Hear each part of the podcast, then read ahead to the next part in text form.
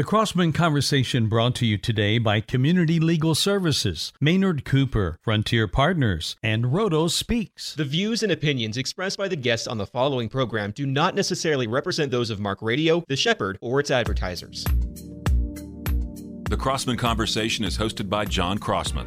John's heart is to see our community of leaders unite around what we have in common. John will be joined by political leaders, religious leaders, as well as activists making a difference in our nation. Here is your host for the Crossman Conversation, John Crossman. Hello, this is John Crossman, and welcome to the Crossman Conversation. Mike, I got a quick story for you. I love your stories, my friend. Listen, man, you know, sometimes I, you know, I get on boards and stuff, and I get in there, and everyone there is smarter than me and better looking than me and richer, richer than me, right? It's like, Uh, they I don't know no, about no, that, listen, man. I'm Come telling on, you, like, it's all these all star people. And so I'm on this board with these people, and there's actually a couple boards on with the same guy. And this guy is ridiculous. I mean, he's a handsome guy, wealthy guy, influential guy, and it's crazy. Well, then, get this Mhm. I'm in like Las Vegas at a convention, and I see this guy, and it's like, oh, it's that guy. And I go talking to him. No, no, no. It's the guy's twin brother. He's got a twin brother. Oh my, that's, and they're that- both ridiculous. That could be bad. I know, like, and the, both these guys, like, ridiculous. And one's Tim and one's Tom, and they're both successful and they're cool dudes. And I'm like, how are there? There's two of them. I mean, God bless America. Like, I just got me, average me, and this guy. There's there's two of them. Well, uh, those two guys are amazing, and one of those brothers we have here with us today. Oh my goodness. Tom Sittema. Thanks for being here, Tom. Uh, thanks for having me, John. you, re- you you look like you're beside yourself. But uh, I'm so glad to see you and have you here with us today. You're doing such great work in Orlando, and then you got a brother that's doing great work in the Carolinas, and so thanks for all you're doing. Uh, I'm I'm blessed to have uh, a twin brother who's very active in in Charlotte, and I have two older brothers, and they're special too. So we're a blessed family. That's awesome. That's awesome. Well, listen, um, I'm so glad to have you here, and I got a couple of topics I want to talk to you about today. Um, the first one I want to talk about is being a leader, being a business, and being a Christian business leader, and kind of what that means. And I, that the topic I want to start with is why is this important um, as a business leader who's a person of faith to engage in the community? And and I see you, you've engaged in the community on things that are you know Christian, inv- invested, and some things that are not. They're just like you and I were on the um, American Diabetes Board together, right? So that's not a Christian thing per se, but it's involved in the community. Why do you think Christian business leaders need to do one or both of those things? Well, I, I, uh, thank you, uh, John, for having me. And and to answer specifically your your question, if it's not Christian leaders who are going to do it, who will? So I, I would I would start with with that. Secondly, I, I would think uh, the the words of Scripture resonate in my mind very consistently, which is more is expected uh, from those to whom more has been been given, and and there's uh, parables in the New Testament ab- about that. And if you have been blessed uh, as a business uh, woman or businessman with some success and some skill sets, uh, it is not solely to be used to make more money. I, I just don't believe that fundamentally to my core. I believe that our responsibility is to invest back in the common good to make the community a better place. Now that doesn't mean that we engage in everything and you know sort of with with without discernment. The the fact is, if you asked me to engage in in sort of a habitat uh, home building, I would suggest that nobody would want to live in the house uh, that I would build because it's just not a skill set that I have. I, you'd have to teach me which end of most tools to, to hold. It's it's just not my, my skill set. Uh, so businessmen and business women have skills that they have honed in their business, and it's easy for them to use those skills. And if they apply those skills to solve some of the social challenges and some of the more complex problems in our communities, it, is a wonderful thing, and success ultimately uh, comes from those efforts. You know, it's, it's so interesting. One of the things that jumped to my mind when you're talking about that is the work I've done over the years with prison ministry. And I have met people, you think about this, Tom, every day their job is to walk inside a prison cell and meet, talk to the scariest people you can think of and pray with them and help them with their problems. I've seen those people then who I've said, hey, we need to go have this meeting talking about raising money, become terrified. Like they have no problem being like with an inmate in death row. That's not scary to them, but talking about raising money was terrifying to them. And that's kind of your point that that's where like if you're a business person, you don't have to use the tools. You say, you know, you don't necessarily have to go into the prison or the hospital or to you know whatever facility that people are receiving things but you can be a very valuable asset in helping make the fundraising and financial connections they need. Is that, is that correct? That that is a perfect example. If, if you are trained as a cpa there are nonprofits all over the community that are clamoring for wisdom and advice uh, on accounting treatment and sort of their financial uh, uh, books and records. If you are trained as a lawyer, there are nonprofits all over the community that would clamor to have your wisdom and skill set of what you do very naturally, almost effortlessly. Uh, if you're a CEO where you're accustomed to a casting a vision, um, to sort of look around the corner, to maybe assemble a team of leaders, build a board of directors, those sorts of skill sets. Some people would be completely overwhelmed to think about trying to do that. But if, if that's what you do for a living and that's natural to you, it's almost effortless. And you apply those skill sets in tandem with other leaders that have complementary skill sets to sort of tackle problems, great things result. Tom, it's so funny. I'm working with a couple organizations right now and helping them with uh, fundraising. And one of them, I just created this kind of strategic plan. They, a big organization. They have 14 divisions, and I was like, what if we had every four, every division a leader name 25 uh, potential donors, and then we create a spreadsheet and we track all these, you know, whatever 25 times 14 is. Do that math real quick. What that is? Do that math and like track them, and you're like, gosh, you know, 300 plus people you, you, you and I could track 300 people. That's, that's super easy to do.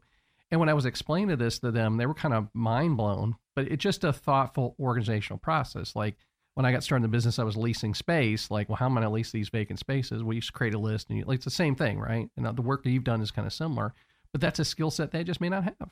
You got right. That's exactly right. I, I think oftentimes business uh, women and businessmen take their skill sets for granted. Mm-hmm. But business, if you think about business, they're accustomed to, to uh, establishing a vision, uh, building a culture, uh, focusing on accountability for results, driving for results, uh, holding yourself and others accountable for results. Uh, building sort of the right network of resources to to solve and address a problem. Well, we do that every day in our workday, if we would spend a little bit of time and apply that type of skill set to some of the most complex, challenging social problems in our communities, we could absolutely make a very significant impact. Your brother and I uh, ha- had a guy, Settlement Jones passed away, mutual contact. And when he died, um, I think he was worth about $700 million. And when this guy died, he'd actually died in his office, uh, like during the workday. And after he passed away, I remember reaching out to some of his coworkers and asked if they wanted to donate to this thing, his memory, and they none of them had interest. And then they started suing each other. It was really it was really heartbreaking for me to watch. And as I reflected on, like, man, what has his life been like if he had retired earlier or, or slowed down, and instead of being worth seven hundred million in retirement, maybe be worth three hundred million, and then taking that money, and he could have done so many great things. But it's like he just kept working, working, working, working, working and kind of missed it. It was that was really impactful to me. Just kind of reflect on that. Well, it, that's a I would I would say that is an unexamined life, mm. um, and it, you know the, there's been study after study of of late, uh, in particular, about. Um, there's one study that uh, Harvard uh, did on three generations of people, thousands of people, and and tracked their happiness, their overall health and wellness, and uh, and the the results were very very um, surprising to some. Uh, not to me, not to not to others, but certainly to, to many, it was surprising, and that is the the single greatest thing to do uh, to encourage longevity of life and uh, and overall happiness is to invest in relationships. Mm-hmm. Um, it, it's not to work more. It's not to make more money. It's not to accumulate more possessions because generally speaking, possessions end up owning you. You don't own them. Mm-hmm. But if you invest in relationships of all kinds, uh, then uh, ultimately you will be more fulfilled. And those relationships can be in work, they can be in the community, they can be in your neighborhood, they can certainly be uh, with with your family, uh, with friends, and and making time for for relationships uh, is a real benefit to all. I was uh, in Palm Beach recently, and my daughter's at PBA, so I'm I'm down there kind of a little bit, and in this part of Palm Beach, it's a pretty wealthy area, right? Very wealthy area. Twice, uh, I tipped really well. I don't mean this braggadocially, I just in perspective, the valet guy, and um, I cannot believe how res- how positive they responded back, and plus, I was just really trying to be very kind and interactive and I, I'm always surprised in situations like that to learn how people have just had almost no kindness or no tip or you know whatever, particularly by really wealthy people, and how far that goes. Just as a human, how far that goes. I have a friend who says, you know, it's just not that much more work to be kind, right? Uh, and and and to to know. I always when I'm in a restaurant, I always want to ask uh, the server's name. Yeah. Now I happen to be terrible in remembering names. Mm-hmm. Uh, I try to remember uh, odds are I'm going to forget. But the fact that that somebody cared enough to ask what uh, her name or his name was, oftentimes they they oh my name is whatever, and and they, they just appreciate being treated with respect as an individual. Uh, not somebody who happens to be serving somebody who might be uh, wealthier or or what have you all individuals are created in God's image and mm-hmm. deserve to be treated uh, with dignity and respect. I uh, was at a restaurant one time, and the guy uh, was hosting the meal. The server came up and he looked at them and he said, "Hey, we're about to pray. Is there anything we can pray for you about?"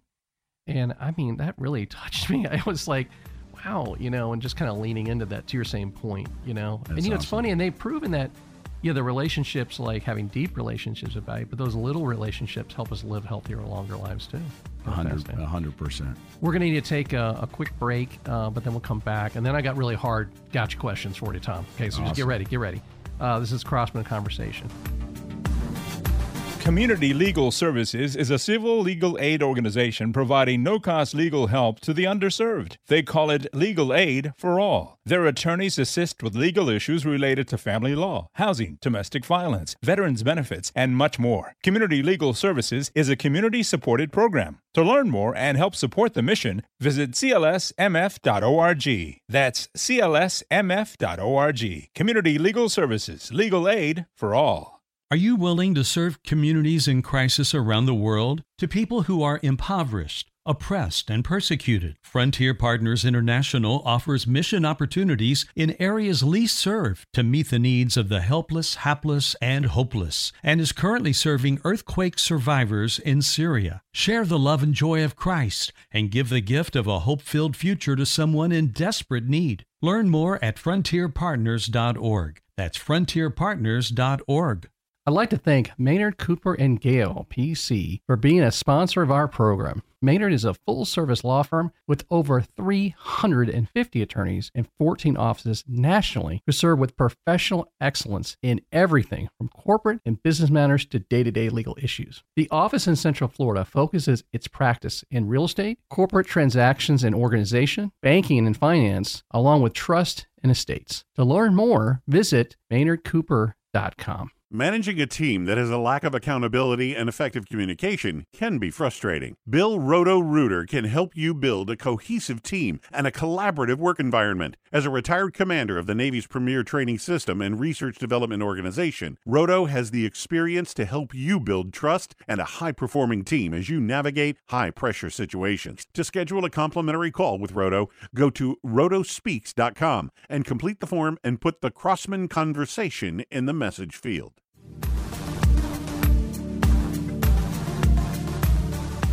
Once again, here is John Crossman. And we're back here at the Crossman Conversation with Tom Sittema. Tom, I want to talk to you about this topic because I think it's something you're passionate about, as am I. I want to talk about the topic of financial literacy.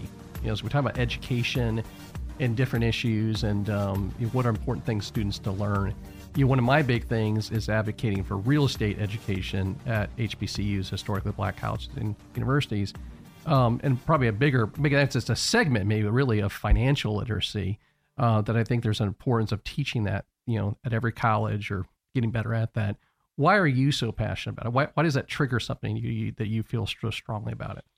Well, the the you know I started uh, was married young and uh, coming out right, literally right out of college, and my wife and I had no financial means. We came from families uh, that that uh, were very middle class families, had no ability to help us in any way. So we were on our own, and then we moved to Dallas, Texas, and we sort of had to teach ourselves uh, all, all, of that.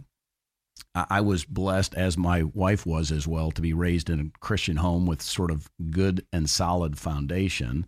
And so we we spent time sort of digging into in, into uh, the Bible to understand uh, just and we've learned about financial literacy primarily from biblical principles because the Bible has a lot to say uh, about finances. But part of it was because we made uh, some bad decisions and had some failures, and it led to some very significant financial stress. And uh, there's no question marriages often are attacked by virtue of financial stress and some of it is self-imposed by making bad decisions buying stuff you can't afford and uh, you know sort of wanting things that that you should just you know sort of uh, discipline yourself uh, not to not to have. So the the impact on life on stress on happiness um, is uh, is mission critical. I also think that so many people frankly do a pretty mediocre job teaching their children about sort of financial literacy and and and so forth, and they're not able to make uh, the right kind of decisions when they're on their own uh, as, as, adults, uh, and bad things happen. So I, I, am passionate about it, and I, I, frankly I don't think it's that difficult uh, to address uh, if we just pay attention to it. Uh, this true story. I years ago was head of the stewardship committee for for a church, and they were talking about how the numbers were terrible, and I, it's like four percent of the people in the church tie. There's you know something crazy. It's like you got this small percentage that's carrying, and then you got huge percentage of people that give absolutely nothing.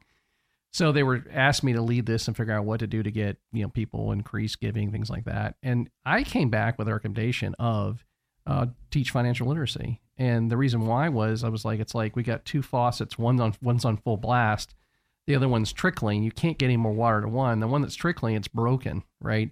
I met people who I think were truly generous, kind hearted people. They just had negative $10 in their bank account every month. They couldn't figure it out.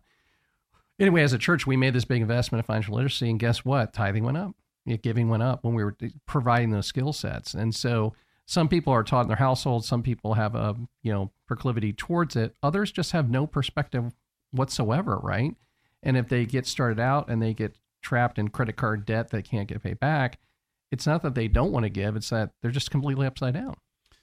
It is. Uh, I always uh, was taught that it is wrong to make financial decisions that require you to presume that God is going to get you out uh, huh. of, of, the of the mess that that.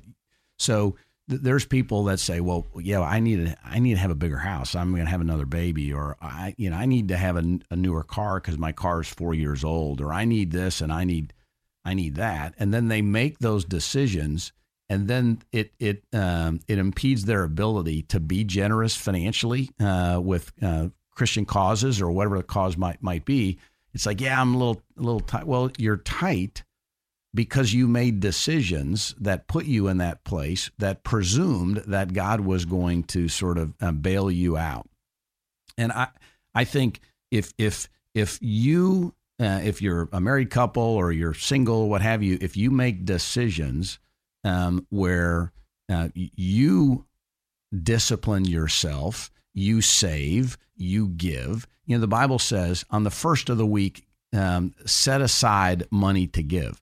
It, it, it, it basically says, have that be the priority, not having a new car, new house, new this, new that, you know, sort of new clothes, uh, golf member, whatever, wherever it might be. There's nothing mm-hmm. wrong with any of those things unless you put all of those things uh, in your life and it precludes your ability to be generous, which is, uh, which is one of our greatest blessings uh, if, if we are generous. I want to touch on this real quick. I, um, um, when my daughters got into like middle school, they would say things to me like, "Dad, do we do we have money? Do we have trust fund?" you know, I'm sure that kids talk and say things. And I said, "Well, here's the thing, girls. Like your mom and I have some money. You don't. You don't have any money, and I'm going to leave you nothing." And they were both were like surprised when I said that. I said, "Well, here's the deal. I'm like, I'll educate you as much as you want to be educated. Um, I'll buy you one car. I'll pay for one wedding, one wedding, and um, you know, and then I'll love you till the day you die. And you always have a place to stay. Is that enough? And they kind of got that. And now I've got one in freshman college, one in senior high school, and and I I got to meet your car, um, used car. Um, I got some basic financial stuff set for them, but I told them both I'm pretty much done. You know, my wife has said to me, she's like, "Are you really going to leave them nothing when you die?" And I'm like, "No, I'll probably leave them something, but I don't want them to know that. Don't listen to this. don't don't listen to the But I but my point is, I want them to have their own self esteem and get their own jobs, build their own careers, and build their own lives together. And hopefully, they married you know two nice young men, and they they they work on that together. Um, I meet some people who seem to think they owe it to their kids an income, like I need to pay for everything and then give them a job, and I'm like man, that can be overly managing. You can really mess a kid up, I think. What are, you, what are your thoughts? I don't mean I don't know that I'm right on any of that. I'm just saying. I, what do you say, think? I'd say you're right on all of it. Although I would say the Bible does say, and uh, there is a, a, blessing to have an inheritance. Mm-hmm. So leaving your children something, uh, I, I, think, can be a blessing. But but you know, a good thing gone uh, too far uh, is not a blessing. It's it, it's a curse. So, um, but look, I, I think I think one of your greatest responsibilities as parents is to raise your children to be independent, successful, mature adults. And if you make life so easy for them by giving them everything, you have failed your principal test uh, of teaching them how to be mature, independent uh, adults. Um, so I, I think I think the steps that you've taken is is totally appropriate. By the way, it's it's countercultural, especially today. Mm-hmm. I, I, had a conversation with a dear friend recently, and we were uh, we were sharing with our our wives. The four of us were talking about how difficult it was when we were just getting started, and how hard we had to work, and how we had no money, and we were doing this, and we had to save for this, and it was very very difficult. And we remarked that in our culture today many people that had those kinds of financial difficulties want to ensure that their kids don't have any of those financial difficulties and challenges. Uh, and so they make things so easy. And in the process, they've robbed their children of the ability to, to develop grit mm-hmm. and, and financial discipline. And as soon as there's a, a challenge or an obstacle, they melt because they haven't had to deal with uh, some of those things. So the very uh, the, the, the the very challenges that often made people successful are what they want to rob their children of, uh, and and it just doesn't make any sense to me. Yeah, there's such a balance to it, right? Yep. Like uh, I had some rough times in my childhood, and I think we lived in a couple times in neighborhoods that were unsafe, right? And like you know, when your kids grow up, somebody's unsafe. But to your point, that's kind of what motivated me, you know? Right. And so that balance of all that's very very difficult, and you know, um, you and I both know great people who seem to be great parents and their kids are really struggling. And then we see some people that are really struggling and their kids are great, right? So who knows, right? You're just trying to get the path the best you can. And I, and I think uh, what I really hear you saying is trying to put enough tools in their toolbox so they can then suffer the appropriate level to fix it themselves. It's, it's about, yes, it's about preparing and equipping your children to make the right, mature, responsible decisions when they're adults, not to make them uh, continuously dependent on you to help them make decisions after they're adults. So it the whole process of financial stewardship and responsibility and and there's ways to to there's there's so many tools that you can use as a parent to teach your children uh, how to save and not to just always spend. The, the whole I remember reading a book that was impactful to me. I read it probably 35 years ago, uh, The Millionaire Next Door, and mm-hmm. and um, and the the difference between a prodigious consumer and a prodigious investor or saver. We have a culture that says you want to have everything and you want to have it right now, whether you can afford it or not, as opposed to saying, you know, I, I'm I'm going to wait to discipline myself financially to only buy those things when I can afford them, as opposed to just you know putting on your credit card or or you know getting your mom or dad to uh, to pay for it. And neither of those things uh, are generally the right answer. And you know what's funny is honestly, I've been the opposite a lot of my life in that I've had the money and then didn't buy something because I'm so freaked out about not having money and I and I talk to my wife about this all the time. There's the balance of saving investing, giving, and consuming. And the last one, consuming. It's like um, I'm throwing a, a nice party for my second daughter's grad when she graduated high school. I did the same one for my older daughter, catered by Four Rivers Barbecue, by the way. That's what we always do.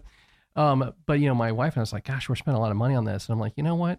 I want to do this. Like, I want to spend this money. I want to have a party and honor all the people that have helped pour into our daughters' lives. Right? That seems like that seems really good. But I had to like tell myself to spend that money. Right? So you can be either way. You can go one way or what. You can get locked in on all kinds of. A hundred percent. I think when you start from the perspective that God owns it all, that's what Right. the Bible teaches us. God owns it all. He chooses to give each of us a portion and expects us and challenges us to be responsible stewards of what He's entrusted to us, which does not mean hoard it, nor does it mean spend it all on whatever you want, because then those things end up owning you. You don't own, own them. It's just about being balanced in your financial life, recognizing that God owns it all.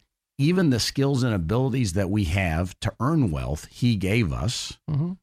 And He asks us to be faithful stewards. And by the way, that is not prescriptive. Pe- you know, there could be 10 different people and they could have 10 different views on, on that. But at the end of the day, He does command us uh, to give generously. And if we are making financial decisions that where we can't give, that's a problem. Amen. I got nothing out of that. Tom, thanks for being here. Thanks for being on the show. Thanks for having me. Really awesome. This has been the Crossman Conversation. Uh, as always, uh, support your local HBCU. This has been Crossman Conversation, produced by a Crossman Career Builders Mark Radio production.